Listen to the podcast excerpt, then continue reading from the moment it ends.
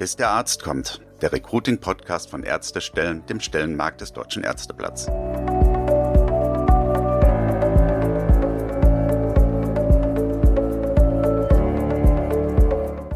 Herzlich willkommen zur nächsten Folge von Bis der Arzt kommt, dem Recruiting-Podcast von Ärztestellen, dem Stellenmarkt des Deutschen Ärzteblatts. Ich bin Stefanie Hanke, Online-Redakteurin bei Ärztestellen.de und wir sprechen heute zumindest teilweise über den Krieg in der Ukraine. Denn dieser Krieg hat seit Februar 2022 das Leben auch bei uns in Deutschland stark verändert. Aber das ist natürlich gar nichts im Vergleich zum Leben derjenigen, die aus den betroffenen Gebieten flüchten mussten und jetzt hier bei uns Schutz suchen. Darunter sind natürlich auch Ärztinnen und Ärzte, die gern hier in Deutschland arbeiten möchten. Das Bezirksklinikum Main-Kofen in Niederbayern hat schon seit vielen Jahren Erfahrung mit der Integration von ausländischen Fachkräften. Hier arbeiten unter anderem Menschen aus ganz vielen verschiedenen Ländern, darunter inzwischen auch immer mehr aus der Ukraine, Belarus oder Russland. Und um diese Menschen in das multinationale Team zu integrieren und dafür zu sorgen, dass sich auch die dazugehörigen Familien in Bayern wohlfühlen, dafür hat das psychiatrische Krankenhaus ein spezielles Konzept entwickelt. Wie das genau funktioniert, darüber spricht heute mit mir Martina Lösel im Interview. Sie ist Assistentin der Geschäftsleitung und dabei unter anderem zuständig für das Projektmanagement, das Recruiting und das Onboarding im Bereich des ärztlichen Dienstes. Bis der Arzt kommt. Das Interview. Ja, Frau Lösel, schön, dass Sie heute dabei sind in unserem Podcast. Wir sprechen heute über Ärztinnen und Ärzte aus dem Ausland. Und ich würde gerne einsteigen allgemein mit dem Ärztemangel. Das ist ja in ganz Deutschland ein Problem. Wie sieht es denn bei Ihnen am Bezirksklinikum in Mainkofen aus? Hallo Frau Hanke, zuerst mal vielen Dank für die Einladung zu dem heutigen Gespräch. Und ja, wie sieht es aus bei uns in Mainkofen, genauso wie im Rest von Deutschland? Ich würde sogar sagen, in Kliniken wie der unseren ist das Recruiting tatsächlich doch noch eine Spur schwieriger als zum Beispiel an Universitätskliniken oder akademischen Lehrkrankenhäusern. Wir sind so ein bisschen auf der grünen Wiese, sind hier in einer sehr ländlichen Region mit einer nicht sehr stark ausgebauten Infrastruktur. Und es macht natürlich schon für uns auch noch ein bisschen schwieriger, Interessenten hier in diese Region zu bekommen.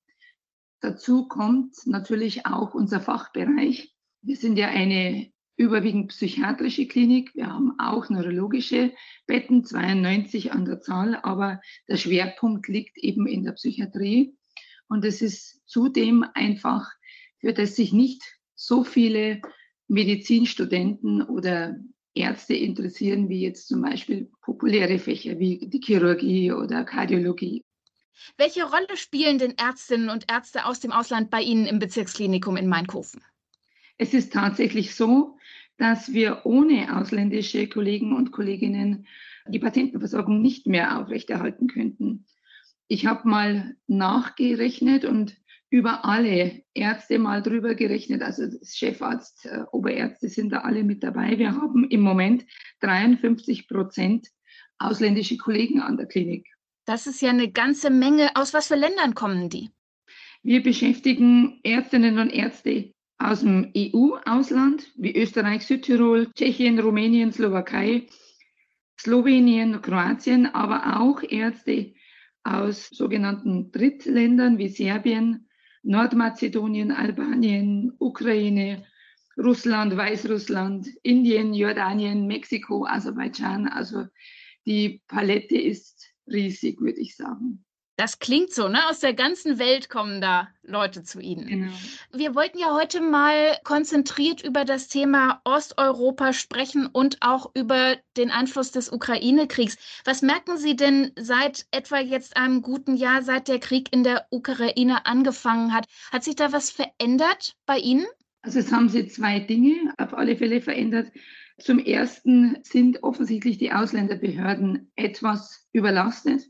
Antragsverfahren dauern wesentlich länger als vor der Ukraine-Krise. Und es ist tatsächlich so, dass wir zunehmend Bewerbungen eben aus diesen osteuropäischen Ländern bekommen, Initiativbewerbungen aus Russland und Belarus, Ukraine natürlich. Und wie sieht das aus, wenn die Bewerbungen bei Ihnen eingehen? Was für Chancen haben denn die Ärztinnen und Ärzte, wenn sie zum Beispiel aus der Ukraine, aus Belarus, aus Russland kommen, bei Ihnen arbeiten möchten? Was passiert dann?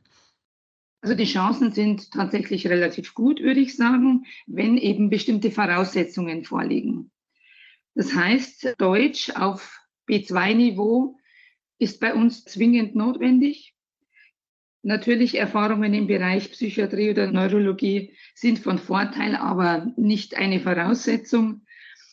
Wobei es schon so ist, dass halt gerade in den ersten beiden Jahren neben der Sprachthematik natürlich auch noch ein fremdes Gesundheitswesen auf die Bewerber zukommt. Nach dem Sprachtest kommt in der Regel auch noch die Kenntnisprüfung an einer medizinischen Uni. Das heißt, es ist schon ein sehr hoher Lernaufwand für die Bewerber und darum ist natürlich von Vorteil, wenn jemand schon Erfahrung in der Psychiatrie oder Neurologie im eigenen Land gesammelt hat, damit nicht auch noch der Fachbereich komplett neu ist. Aber natürlich gibt es das auch. Sind denn viele Bewerber und Bewerberinnen dabei, die diese Anforderungen erfüllen, wenn sie kommen, oder ist da noch viel, was noch nachgeholt werden muss? Also wir haben ja hier in der Klinik ein eigenes Konzept, gerade für diese Bewerber, also für alle ausländischen Bewerber. Das startet so mit einem Vorstellungsgespräch ganz normal, alles online. Und wenn wir im Online-Vorstellungsgespräch sehen, das ist jemand, von dem wir denken, den können wir entwickeln, dann bekommt er eine Einladung zu einer Hospitation für drei Monate. Diese drei Monate nehmen wir uns tatsächlich Zeit, die Bewerber kennenzulernen, das Sprachniveau zu prüfen, auch medizinisch und ins Gespräch zu gehen, welche Voraussetzungen haben wir denn? Und so nach sechs Wochen ungefähr brauche ich eine verbindliche Aussage, entweder vom Chefarzt oder von den leitenden Ärzten, wie es denn ausschaut mit dem Hospitanten, wollen wir den weiterentwickeln. Wenn hier eine positive Aussage kommt, dann erhält der Bewerber einen Vertrag als ärztliche Hilfskraft. Das heißt, er darf Tätigkeiten verüben, wie zum Beispiel eine medizinische Fachangestellte, so Assistenztätigkeiten. Dazu braucht es ein anderes Visum. Da sind wir unseren Bewerbern behilflich. Das ist dieses Visum nach Paragraph 16 D2 Aufenthaltsgesetz. Wenn das Visum vorliegt und die Arbeitsmarktzulassung vorliegt, starten die als Hilfskräfte. Das heißt, es sind auf diesen Stationen oder in diesen Fachbereichen wo sie auch später eingesetzt werden und begleiten unsere Assistenzärzte, die bereits hier sind und gehen denen zur Hand. Dann kann man nicht nur die Persönlichkeit, nicht nur das Sprachniveau einschätzen, sondern man erlebt die Kollegen oder zukünftigen Kolleginnen und Kollegen auch schon im Arbeitsumfeld. Das ist für uns ganz wichtig, weil eben die Herangehensweise in verschiedenen Ländern einfach sehr unterschiedlich ist. Wie ist die Psychiatrie in der Ukraine, in Belarus oder die Neurologie in anderen Ländern?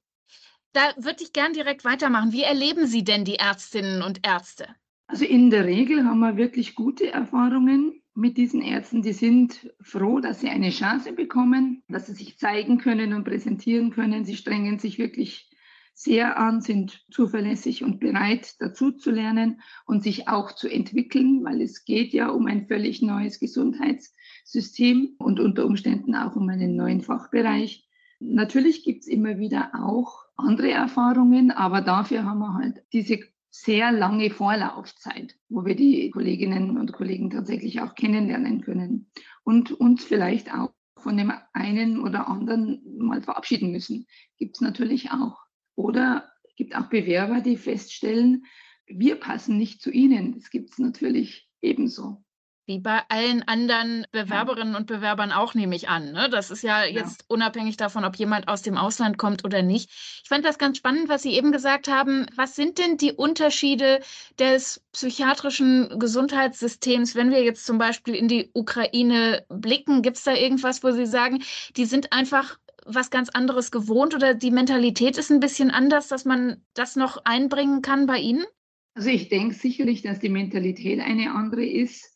Ich denke, politisch und kulturell sind die Länder natürlich schon völlig anders ausgelegt wie bei uns in Deutschland. Deutschland ist ja in dieser Beziehung sehr offen, gerade wenn es um Psychiatrie, Psychotherapie, Psychosomatik geht. Wir sind ja hier sehr intensiv mit dabei und in diesen Ländern ich kann es ja selbst nicht beurteilen, weil ich die Psychiatrien dort noch nicht erlebt habe, aber von den jungen Kollegen, die berichten natürlich und psychotherapeutisch gibt es bei Weitem nicht dieses Angebot wie bei uns. Psychosomatik gibt es scheinbar so gut wie gar nicht. Und die Psychiatrien sind oftmals überaltet, mit wenig Personal ausgestattet und haben einfach auch nicht diese Aufmerksamkeit im Gesundheitswesen wie bei uns. Das heißt, da sind im Grunde die Bedingungen, unter denen wir hier arbeiten, auch nochmal ja in einer positiven Art gewöhnungsbedürftig, oder? Für die Ärztinnen und Ärzte, die da kommen. Da kriegen sie hier ein ganz anderes Umfeld. Auf alle Fälle, auf alle Fälle, ja. Das ist sehr spannend. Was sind die größten Hürden für die Ärztinnen und Ärzte, die zu Ihnen kommen, dass sie auch tatsächlich bleiben können? Ja, die größte Hürde ist die Sprache. Also gerade in der Psychiatrie ist die Sprache natürlich das therapeutische Mittel Nummer eins. Natürlich gibt es die medikamentöse Behandlung, aber Sprache ist natürlich das A und O. Und gerade hier in unserer Region ist Sprache noch mal doppelt schwer. Bei uns spricht man ja nicht nur Deutsch, man spricht auch Bayerisch und vor allem Bayerisch. Und das ist für diese neuen Kollegen tatsächlich, auch wenn die B2-Niveau oder manchmal C1-Niveau schon haben, nochmal eine völlig neue Sprache. Das Bayerisch, das Sie jetzt von mir hören, ist ein sehr gepflegtes Bayerisch. Das ist aber nicht das Bayerisch, das unsere Patienten manchmal sprechen und Patientinnen. Gerade aus den ländlichen Regionen, da wird sehr harter Dialekt gesprochen. Aber da gibt es auch eine Möglichkeit bei uns. Gerade heute läuft wieder ein Bayerischkurs an für alle Nicht-Bayern, also nicht nur für die ausländischen Kolleginnen und Kollegen, sondern für tatsächlich alle Nicht-Bayern, die Bayerisch besser verstehen wollen. Es gibt so einen Spruch und der bewahrheitet sich einfach immer wieder. Der bayerische Fuß beginnt bei der Großzehe und endet an der Hüfte. Und das muss man wissen. Wenn der Patient sagt, mir tut der Fuß weh, dann heißt es nicht unbedingt, das ist der Fuß. Das kann auch mal das Knie sein oder der Oberschenkel. Und das muss man einfach wissen. Das würde ich auch brauchen, wenn ich bei Ihnen arbeite. Das mit dem Fuß, das wusste ich tatsächlich auch noch nicht. Wie ist das denn? Haben Sie auch Patientinnen und Patienten, die vielleicht Russisch sprechen, Ukrainisch sprechen, wo dann die ausländischen ja. Kolleginnen und Kollegen auch Vorteile haben sprachlich? Ja, absolut. Also es gibt eine Dolmetscherliste bei uns im Haus und diese Kolleginnen lassen wir natürlich mit auf die Dolmetscherliste setzen. Und das sind ganz oft die ersten Einsätze, also wirklich medizinischen Einsätze, bevor die als Ärzte arbeiten, dass die schon mal als Dolmetscher auf den Stationen tätig sind. Gerade die Flüchtlingsproblematik hat ja sehr viele ukrainische Flüchtlinge gebracht, die eben nicht Deutsch sprechen. Und da ist schon von Vorteil, wenn man einen Hospitanten ärztliche Hilfskraft oder vielleicht sogar schon einen Arzt mit Berufserlaubnis hat, der Russisch oder Ukrainisch spricht. Ja, gerade in dem Bereich Psychiatrie, wo Sie ja, wie Sie selbst gesagt haben, ganz viel Therapien über die Sprache laufen, ne? dass man jemanden hat, der einen in der eigenen Muttersprache auch erreichen kann. Das stelle ich mir ganz wichtig vor. Ganz genau. Und der einfach auch versteht, woher ich komme, wie die Region ist, wo ich zum Beispiel geflüchtet bin, die vielleicht auch Familie dort haben und das gut nachvollziehen können, dass Ängste da sind oder ja, oder auch solche Mentalitätsfragen, ne? dass man einfach genau. sagen kann, jemand, der in einem anderen Land gelebt hat früher, der tickt vielleicht ein bisschen anders, als wir das in Deutschland tun oder so, dass man einfach solche Dinge leichter verstehen kann. Ganz genau. Jetzt sind ja die Ärztinnen und Ärzte aus Osteuropa, die jetzt verstärkt zu Ihnen kommen, nicht die ersten. Sie haben ja schon ein paar Jahre eigentlich Erfahrung mit Ärztinnen und Ärzten aus dem Ausland. Erzählen Sie mal, wie hat das angefangen bei Ihnen und was für Erfahrungen haben Sie da jetzt auch längerfristig schon gemacht? Also das stimmt, wir haben immer schon mit ausländischen Kolleginnen und Kollegen gearbeitet. Vor vielen Jahren waren es ja überwiegend Ärzte aus Rumänien, Tschechien, Slowakei. Das waren so die Hauptländer, aus denen die Bewerber gekommen sind. Diese Kollegen sind mittlerweile tatsächlich fest etabliert, sind hier als Facharzt, Oberarzt in leitenden Funktionen oder haben in eine eigene Praxis gewechselt oder die Klinik auch mal wieder verlassen.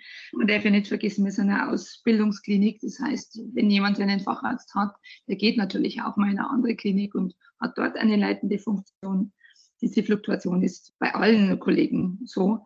2014 dann war es so, dass sehr viele Bewerbungen aus Serbien gekommen sind. Auch diese Kollegen sind mittlerweile wirklich sehr gut integriert. Auch hier haben wir in der Oberarztriege Kollegen aus Serbien, in der Facharztriege sowieso. Und jetzt hat sich das Ganze ein bisschen noch mehr nach Osteuropa verschoben, eben durch die Krise. Auf der einen Seite, auf der anderen Seite kommen seit vielen Jahren auch immer wieder Bewerbungen aus Aserbaidschan. Aserbaidschan ist ein ziemlich aktives Auswanderungsland, würde ich mal sagen. Also da kommen wöchentlich tatsächlich viele Bewerbungen, aber es ist wirklich quer durch die Bank. In einem Podcast früher ist ja auch zum Beispiel über Specialized berichtet worden und auch wir sind bei Specialized angeschlossen und haben Kollegen aus Mexiko und Jordanien zum Beispiel jetzt auch hier. Also es wird tatsächlich immer internationaler und globaler. Das, das, mit Specialized, das waren die Kollegen aus dem Klinikum in Saarbrücken. Das verlinke ich nochmal in ja. den Show Notes für jeden, der das sich gerne nochmal anhören möchte.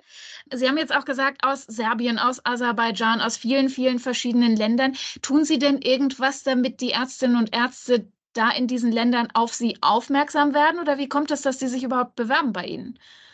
Aus diesen Ländern sind es tatsächlich Initiativbewerbungen. Wir machen in Aserbaidschan nichts. Wir machen auch in Russland jetzt eigentlich nichts. Was ich allerdings mache, ich bin in Tschechien immer wieder auf Messen. Ich bin sehr viel in Prag. Ich bin in Bratislava in der Slowakei. Ich bin in Wien, Innsbruck, München. Und diese großen Personalmessen ziehen natürlich auch Menschen an, die vielleicht schon in Deutschland einen Aufenthaltsstatus haben, vielleicht als Flüchtling, vielleicht als Student oder als Tourist, also ein Schengen-Visum bekommen haben und die gehen auf Messen. Und dort lernen wir sehr viele Bewerber schon mal kennen. Und das, auch wenn ich in, in Prag in der Messe bin, sind an meinem Messestand nicht immer 100 Prozent tschechische Interessenten, sondern auch dort werden die von aller Welt besucht, diese Messen. Das ist ja spannend. Also, dass wirklich dann direkt auch in Tschechien dann Menschen aus allen Ländern zu Ihnen kommen. Das Thema Integration haben Sie auch schon angesprochen und dass Sie damit sehr, sehr gute Erfahrungen gemacht haben, dass jetzt Menschen aus dem Ausland inzwischen auch Oberarzt, Oberärztin geworden sind. Was würden Sie sagen, was kann eine Klinik tun, dass das gelingt? Also ich denke, die Sprache ist eine Sache. Auch das Thema Hospitation, ärztliche Hilfskraft, das ist eine Sache. Was aber aus meiner Sicht auch zwingend notwendig ist, sind Exkursionen zum Beispiel. Man muss die Bewerber vorbereiten auf das Leben in Deutschland. Nicht nur die Medizin ist anders, auch unsere Art zu leben ist unter Umständen anders. Wir haben eine andere Kultur, wir haben eine andere politische Ausgangslage.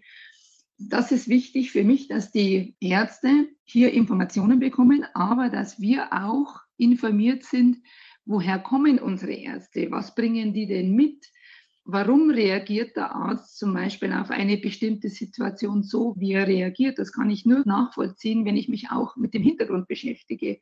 Wenn ich weiß, was in der Ukraine los ist, wenn ich weiß, wie es ist, in Russland als Arzt zu arbeiten oder wie es für eine Frau zum Beispiel ist, Medizinerin zu sein in Jordanien. Ich darf nicht nur von meiner Warte ausgehen, wie ist es als Arzt in Deutschland. Das ist für uns alle normal.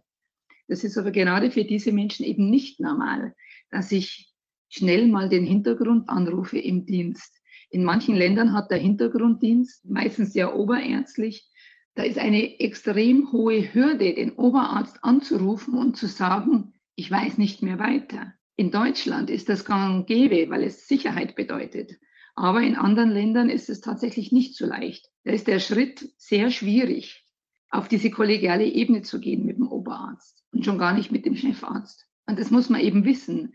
Man muss wissen, dass diese Ärzte immer versuchen werden, zuerst selber eine Lösung zu finden, sich vielleicht mit Kollegen nochmal abzusprechen, bevor sie diese Hürde überwinden können. Wir versuchen das natürlich immer wieder zu kommunizieren, dass es sein darf. Heute ist gerade wieder so ein Tag.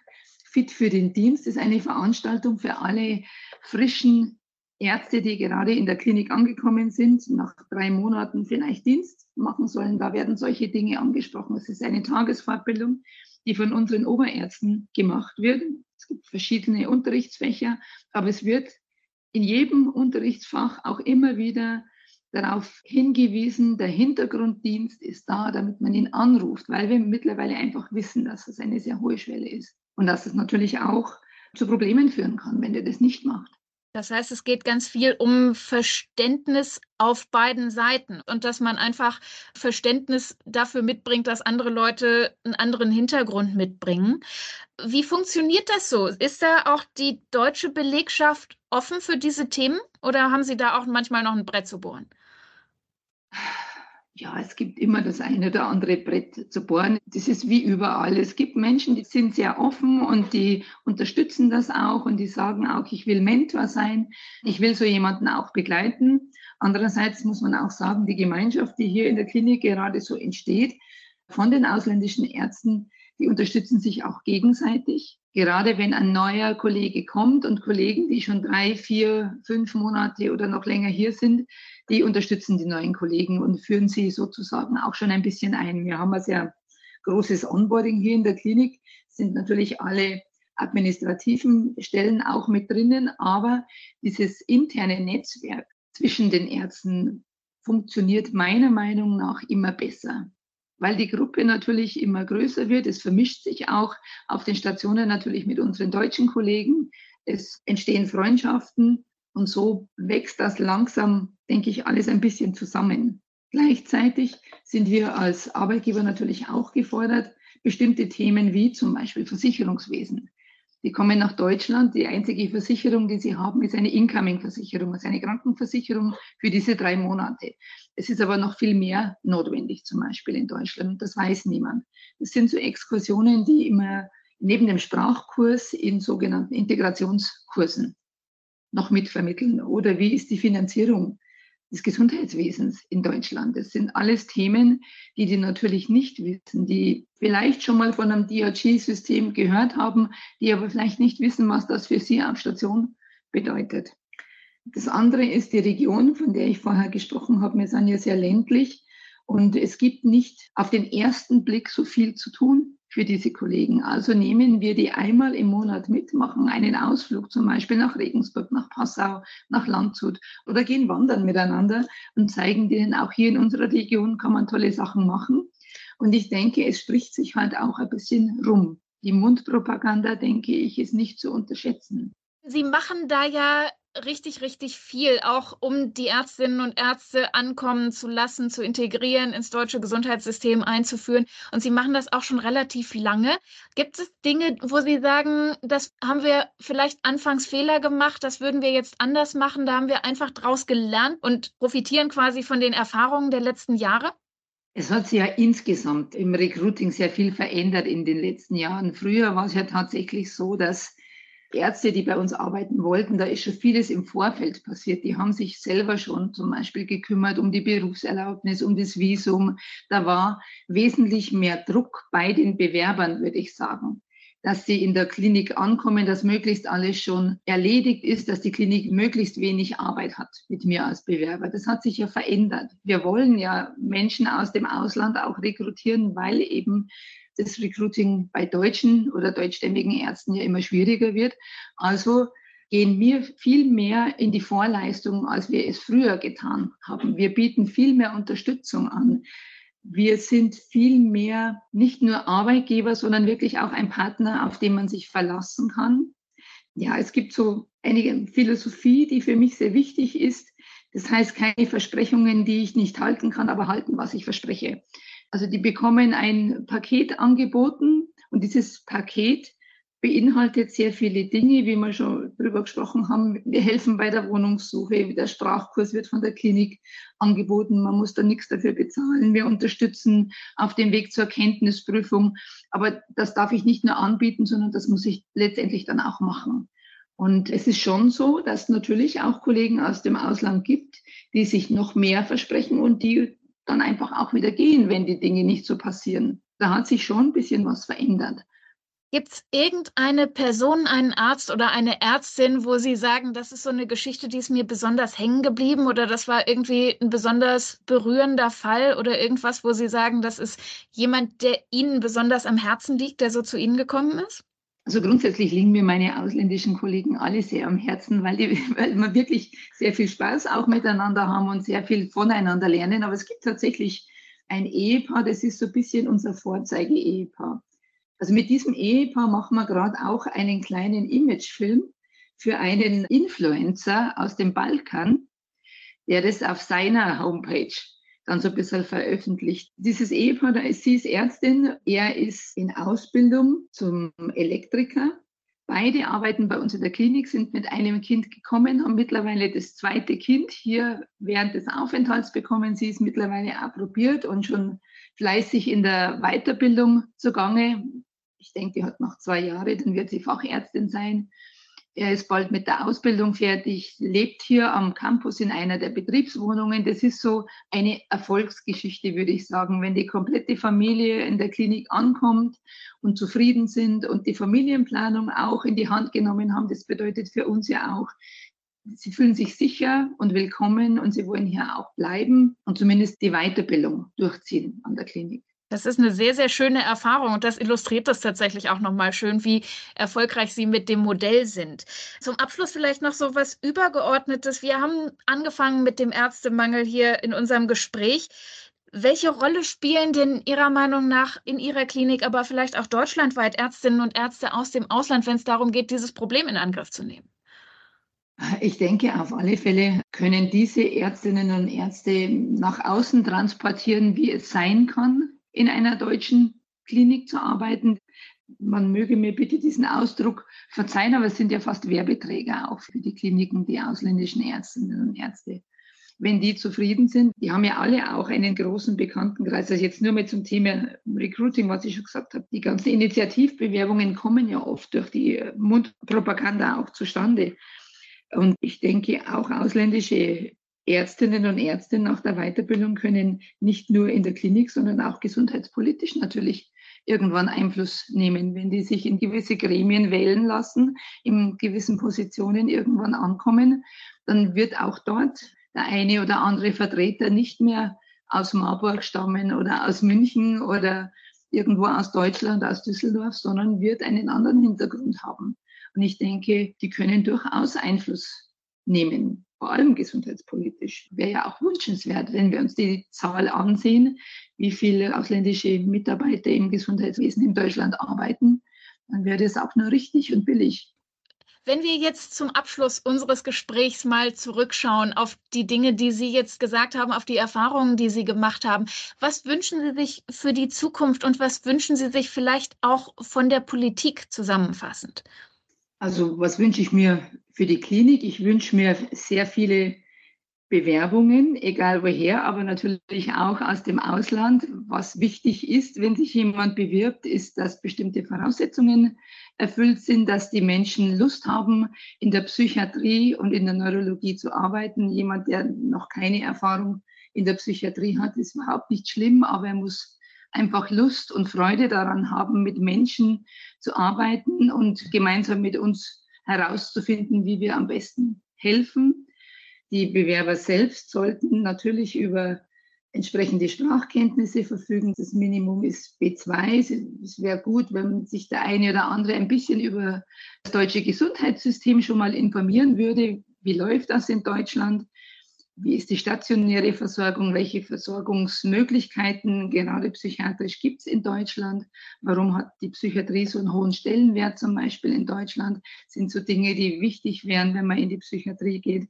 Und für uns als Arbeitgeber von ausländischen Ärzten wäre es absolut wichtig, dass die Politik einen Schritt in die Richtung macht. Wir erleichtern den Zugang für Fachkräfte. Das bedeutet nicht, dass man das Sprachniveau nach unten setzen muss oder dass man Approbation einfach verschenkt. Ich denke, die Kenntnisprüfung an dieser Stelle ist eine gute Sache, bei der beide Seiten sich sehr sicher sein können, dass man den richtigen Weg geht miteinander. Der Arbeitgeber weiß, die Kenntnisprüfung ist bestanden. Damit habe ich ein gewisses medizinisch fundiertes Wissen und der Arbeitnehmer hat dies auch als Beweis. Die Fachsprachenprüfung hat aus meiner Sicht auch einen Sinn, aber der Zugang über die Ausländerbehörden, über Arbeitsmarktzulassung, über die Botschaft, das müsste einfach alles ein bisschen erleichtert werden. Es ist mit sehr vielen bürokratischen Hürden verbunden, die zum Teil wir abnehmen können, die aber ein Großteil auch beim Bewerber liegen, gerade wenn sie noch im Heimatland sind und was schon sehr zermürbend sein kann. Ja, vielen lieben Dank, Frau Lösel, für all diese Einblicke in Ihre Arbeit. Wir sind wieder am Ende dieser Folge von Bis der Arzt kommt, dem Recruiting-Podcast von Ärztestellen, dem Stellenmarkt des Deutschen Ärzteblatts. Und wenn Sie jetzt Fragen haben oder Anregungen oder sich von unseren Recruiting-Experten hier bei Ärztestellen beraten lassen möchten, dann schreiben Sie uns doch einfach. Wir haben immer ein offenes Ohr für Sie. Die E-Mail-Adresse ist podcast.ärztestellen.de. Ich sag's nochmal, podcast.ärztestellen.de. Und wenn Ihnen unser Podcast gefällt, dann empfehlen Sie uns doch gerne weiter Lassen Sie ein Like da oder kommentieren Sie uns in dem Podcast-Kanal Ihrer Wahl.